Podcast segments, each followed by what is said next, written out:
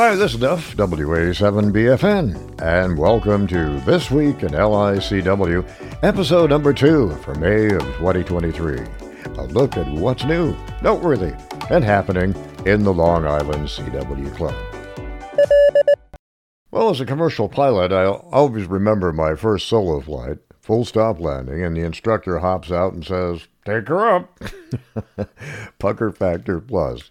Much the same as anything we do that uh, is a first, like uh, making a first QSO, for example. Sweaty palms, heavy breathing, and here we go, CQ. Don KC0DWZ made his very first QSO here recently, and I thought we'd uh, ask him how it went.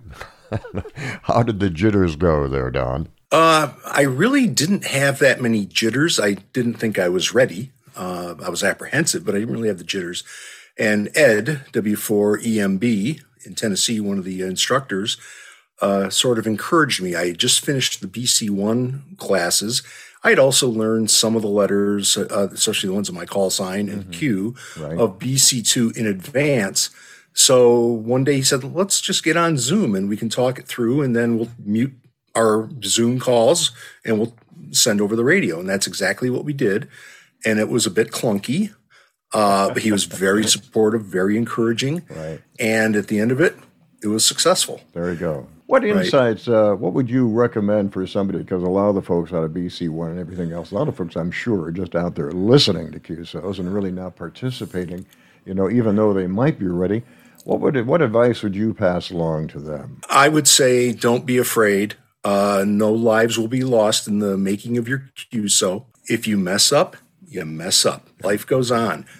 If you do it with somebody from the club, they're going to understand, they're going to be supportive, and they will encourage you. So I highly recommend, if you can, find someone in the club. Either the Code Buddy route is a good one, or just listening on the air to somebody. We've got that challenge going on. You can be spotted on Discord or in the challenge chat. Both are great vehicles to find who's on the air. They post the frequencies. Go listen. Even if you don't talk that day, go listen.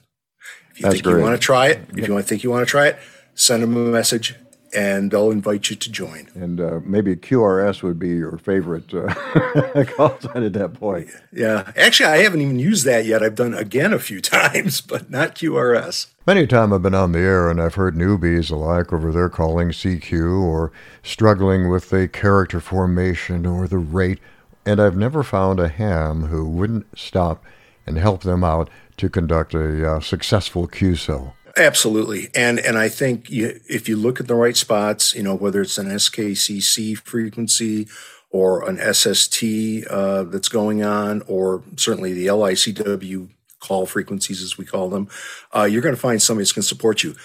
POTA, uh, you know, it's really simple. Yep. You can look at where the you know where the uh, activator is, find the frequency, find the call, and basically all you got to be able to do is send your call, hear what they say, send their report in your state if you want to do that, and you're done. So it's an easy way to break the ice. Now it may be so scripted, it's like, well, that really didn't feel like much.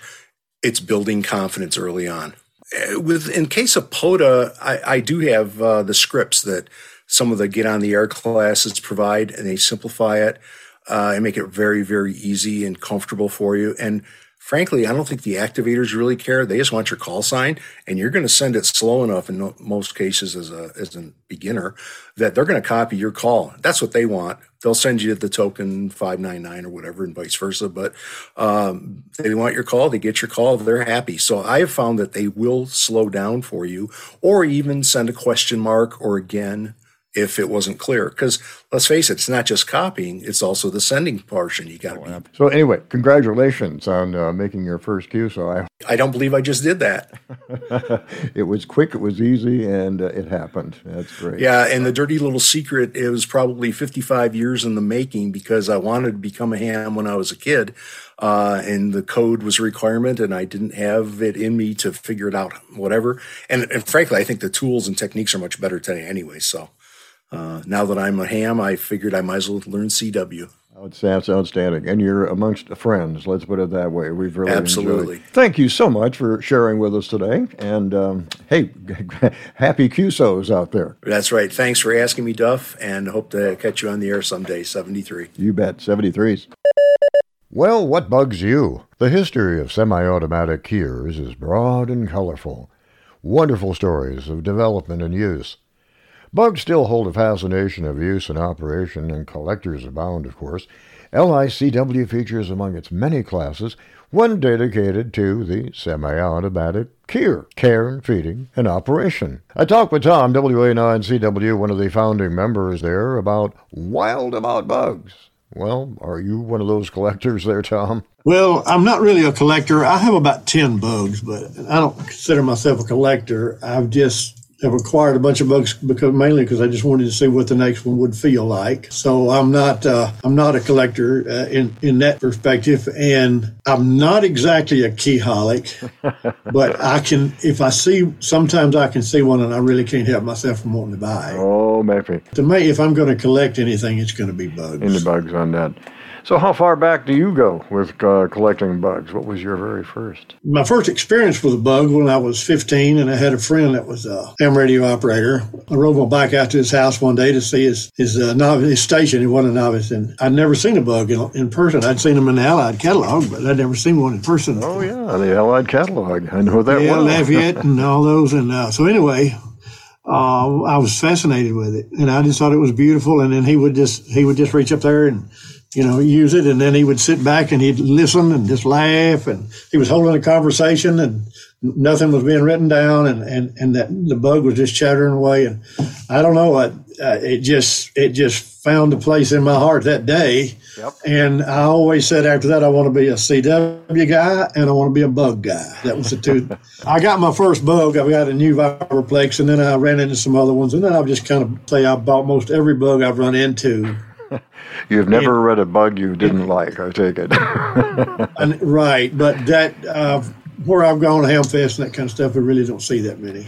If you were to but, uh, give, uh, if you were to give some advice, I guess, to somebody who's interested in bugs and uh, wanting to learn, uh, well, semi-automatic key. Well, I would say that uh, if you want to buy a bug, there are there are some really good buys on Vibraplexes, eBay, and online and such places. Because many of them, you know, the the bugs, in the '60s, and are probably some of the better ones. Or there, I mean, they're they're all there. There are many good ones. There's uh, the Japanese key there. The Hi-Mound is a they call it the coffin bug. Sometimes it's mm. a, hmm.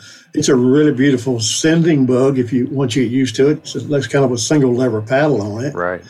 But then, if, you know, a Vibraplex, there's so much information about them, and the setup on them is uh, so straightforward, and and uh, it's easy to find information about how to set them up. And after that, uh, the main thing to do is uh, record yourself or listen to yourself, and make sure that your timing and spacing is good, so that your sending it, your sending is always going with a bug is going to be organic, have an organic sound to it but there's no reason for it to be uh, the timing to be just awful. Right. Mm-hmm. So we have so many people that one of the reasons I guess that I, I'm wanting to start something in LICW about bugs was we have so many people that don't want to work somebody with a bug or they don't like bugs because they don't like the way they sound on. Is encourage people that that's not really what bugs bugs don't have to be that way. That's right. And they come in all sizes and, and designs and everything else. Is uh, I think one of the neat things about the uh, you know Wild About Bugs class is you just never know what you're going to end up with. well, you, you, don't, and that class can get kind of wild sometimes. It, it, it can uh, bounce all over, but we have some world class resources in that. We have several guys in there, obviously Tom and David and and when uh, James Wades comes in, we've got we've got world class knowledge and and uh, guys that are experts on that that uh, can help or know a lot of history and and uh, they really they really make that class a lot more interesting to me because there's just so much that you can talk about with bugs oh, until yeah, absolutely. Find, so why don't you give me a commercial? When uh, does the Wild About Bugs happen? When is it? Tuesday afternoons at five o'clock Eastern on Zoom A. There you go. Wild about bugs. right. And it's for anybody that's interested in bugs, wants to get a bug, wants to get improved with a bug, wants to show off a bug. Yeah. Uh, it, we're wild about bugs in there, so whatever, whatever works. It covers the whole realm. Tom, thank you very much. I do appreciate it and um, appreciate you. Sure thing. Since it first came out in March of this year, Chris Rutkowski's book, The CW Way of Life, has quickly become the Bible or the reference of CW worldwide. As Chris says, you can read the book like a tourist guide to Morseland. Plenty of sights to be seen. Get ready to roll up your sleeves, do the drills, and set yourself on a 175 year old path to Morse mastery. I recently sat down with Chris to do some further exploration of the book. Chris, what inspired you to, to write this book? Well, I was one of those people you've read about, uh, certainly, who was out of the hobby for a long time. Life interfered while I was making other plans, and for 25 years, I kept my license and I kept code in my head all the times, but I was off the air. Came back uh, around, I guess it was 2010. I came back on the air and immediately went back to CW and using a straight key, uh, straight key, which was my favorite thing to use. Uh, in fact, when I first got back on the air, I didn't have a keyer, and so uh, I did a contest with a straight key. My first day back on the air, I went on a uh, went on a contest and was using the straight key and having fun and able to do it. And then I joined the SKCC, the Straight Key Century Club, which I thought, oh, wow, a bunch yeah. of people who are interested in straight keys. Uh, one of the things that I saw being said fairly often was straight keys cause glass arm. And it's a very common belief straight keys cause glass arm and are better off avoided because oh. there's such a, such mm-hmm. a problem. Right. And I found that to be so well, what it did was it contradicted the fact, well, if that's the truth, then why do I not have glass arm? Which means the model that generates it is clearly false. Mm-hmm. And that was the starting point, the first point to where I said, I really kind of need to, I want to correct that misapprehension. That's wrong. And it's being promulgated and spread around as truth. And uh, there's certainly there's things about it that need to be known and things that aren't known. Right. And also, if not, then what? Was the other question that came up to me. Why does, in fact, why do some people get glass arm and others not? Uh-huh. Just kind of stuck in my head as something that I felt a need to investigate. That led to numerous interactions on that site and with other individuals, emails, and that sort of thing mm-hmm. going back and forth. Right. Uh, in which I investigated the various pieces of it. Mm-hmm. And that ended up turning into the book because I ended up with so much material and so many notes that it had to be codified. And one thing, one piece of research led to another, and that piece of research led to another. And then I ended, so I ended up doing the whole thing. I ended up writing a book that covered it from A to Z, so to speak, uh, including uh, the, the, ever complex problem of defining uh, what pro signs mean and that sort of thing, which is the true Tower of Babel that beginners oh, sure. You started off the book with a kind of an interesting uh, recount, I guess, from your dad. Was that it, uh, of a PBY in World War II? Well, that story I picked up as a kid when my, my dad had told me he gave me this key, and he, he had mentioned to me a couple of times, more than once when I was a kid, that he'd crashed on the Greenland ice cap. And to be truthful, I kind of went, yeah, okay. it didn't register in my head what had actually transpired. And after my dad passed away, one of his cousins sent me a copy of an article from Time magazine from 1943 that talked about it in some detail. And it hit me like a, like a brick over the head that I didn't realize exactly what had been involved in that. And then my mom said, Oh, yeah, he didn't like to talk about it, da da da. And my mom started telling me, recounting things that my father had said to me. So it became a, a, a, collection of the things my father said combined with those things. My father only ever talked about the technology oh, that was involved. Okay. I used the straight key, the radar failed us, we didn't know this, we didn't, he just, it was like a da da da da da da of technical facts. Right as opposed to the fact that oh yeah and we all almost died out there you know. Yeah. he never talked about it. Never yeah. said one word about the elements of danger yeah. that were involved in it. Um, well that in itself you know just would probably make a great novel or a great story somewhere along the line. It was just fascinating. I started where is this going? The point of the book is to take people and to try and provide sort of a hook to let them say here's part of where i came from and it's part of what cw and morse code means. Mm-hmm and this is kind of how it acted for us. So it starts here at this critical juncture. then moves into on the on the next page after that story. It says, "Oh, and here I am, 20 years later, talking to my sister Right. in Morse code, or 60 years later, talking to my sister in Morse code." Uh, at a dinner in New York, so it kind of makes it kind of covers that bridge of how I got to that point and and uh, what went before it, and then of course it's laid out in, in more detail, bit by bit, as you go through the book. It unfolds. So that's uh, is that how you got started, basically in CW at that particular point? Then with your dad, I take it. Yeah, uh, he had bought me. I'm sure he wanted me to be a ham and wanted to be involved. And I think when I was 10, he bought me uh, a uh, uh, Hallicrafters S3080 radio. Oh, yeah, right. And I, I hung a long wire out the window and I started listening in to, to the AM phone bands and I heard some of that Morse code going on. And then he started teaching. When I finally got interested in the Morse code, he actually, uh, uh, I went to uh, a local ham club and signed up for a, uh, a course that they were giving. And I went to the course and I was really disappointed. I came away from the course, you know, they, they started out kind of the way these things start these days where, okay, tonight we're going to learn E, O, and S. And next week we'll learn G, W, and B. And Right. you know, I'm, I'm a 10 or 11 year old kid, and to me, looking at a six or an eight weeks course was like, well, that's the rest of my life. Exactly. I could not deal with that much time. It just, you know, just really got me. And so I came out of the course. I remember being down, and my dad and I walked out to the car, and he said, "Let me show you a better way." And he started code talking to me in the car. oh, interesting. Taught- and he taught me to spell out the word stop. And so I was reading stop and saying stop to him on stop signs before we got home.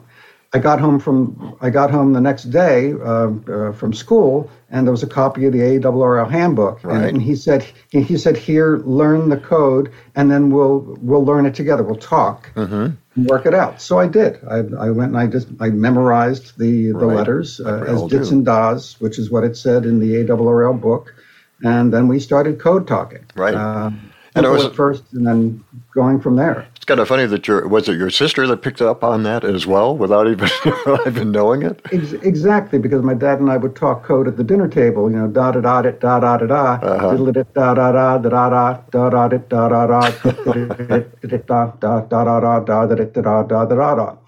How goes it today? Right. What I just said. Interesting.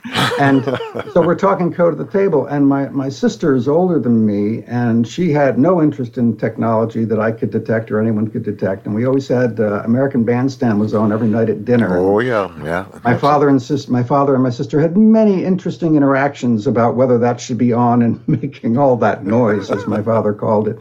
Um, but then, 60 years later, I'm at a dinner, and as I again I tell the story in the book, I'm at a dinner with my sister in New York, and I said, "Yeah, I've been in uh, New Jersey researching the history of Morse code at the Speedwell Museum," and she says, "Oh, Morse code," and starts talking code to me. and you're going, huh? And I, I fell off the chair. You know? Was- I bet. I, I never imagined in my wildest dreams that she would remember any of it, let alone actually heard any of it and would remember it. And she did. And that kind of started off then uh, unfolding, unpacking in my head the memories of what my father and I did, because candidly, I hadn't thought about it in 50 years. If we were to take one thing out of the entire book, one good takeaway from the entire book. Your brain works on input and output flows. And when you're learning anything, balancing input and output is the most important thing. We in the Morse code community, a lot of emphasis goes on listening the code to learn it. What my father did instead was he taught me to speak the code, outflowing the code. And that drilled it into my brain very, very rapidly. And that, in fact, is the way babies learn to speak. I believe that that needs to be strongly reintroduced into code teaching today because it's all it's all but disappeared. Um, and I think the reason it disappeared was the the more or less death of the apprentice system. Uh, we used to really learn from Elmers. We'd, That's right. We'd go to somebody's house and hang out. That's how I and learned. We'd watch them and listen to them, and as often as not, they'd talk code. I've, I've heard some so many guys. Oh yeah, that's the way I learned it. We talked code when I was a kid, and Mm-hmm. my my buddy and I talked back and forth in high school classes, tapping things out so the teacher wouldn't know we were doing it. I'm, I'm I'm hearing that from all over the place. Sure. But when we stopped when we stopped hanging out at people's houses and when we instead started learning it over computers, the notion was that computers can talk better to us, that computers Uh-huh. can tell us all. Yeah. So we want it poured into our brains, and that has really replaced the idea of talking. Yeah. So to anybody out there who's interested in learning, what I discovered is that if you can talk the code, you can send the code. If you can talk the code, you can copy the code. It's so fundamental, and yet it's been dropped out completely. So a lot of emphasis in the book is, is on that. Very interesting, and uh, and I think so true, so true. Thank you so much for visiting with us today. There, really appreciate it, and um, good luck with the book. Uh, I really enjoyed it, and I think it's fast becoming what the Bible, by, by primarily of, of CW Well- operators. I'll, ju- I'll just kick in two two data points on that that are interesting. First off, it actually hit the bestseller list on Amazon, um, which is uh, remarkable for a, for a nonfiction book about Morse code. yeah, really. Um, and the other thing is the real intent of the book is to be a textbook. My belief is that every ham anybody doing CW should have a copy of it, especially beginners, so that they have something they can go through from beginning to end and get the entire picture of the history, where it came from, the physics, the biophysics, the biomechanics, and hear the details of the code, and so that it's all laid out. And then that serves as a departure point from which you can learn and you can always go back to it and learn it. So we can update it from there. So that was really the intention was to make it like a an easy to read textbook was the goal, and I think I came pretty, Pretty close. doggone on close, I yeah. I did an okay okay job. I think it did as well. Well, Chris, thank you so much. I do appreciate it, and uh, as I again, good luck with uh, with the book. Uh, it is right here on my shelf and and ready at the ready over there for reference uh, all the time at this point. So it's been good. Anyway, thank you so much. I do appreciate Well, and thank you very much for spending time with me. I appreciate that. You bet. Okay, take care, Chris. Thank you. Seventy three. 73s. This week in LICW is produced by the informational services of the Long Island CW Club. Questions, comments can be made to WA7BFN at MSN.com. Till next time, this is Duff, WA7BFN. 73s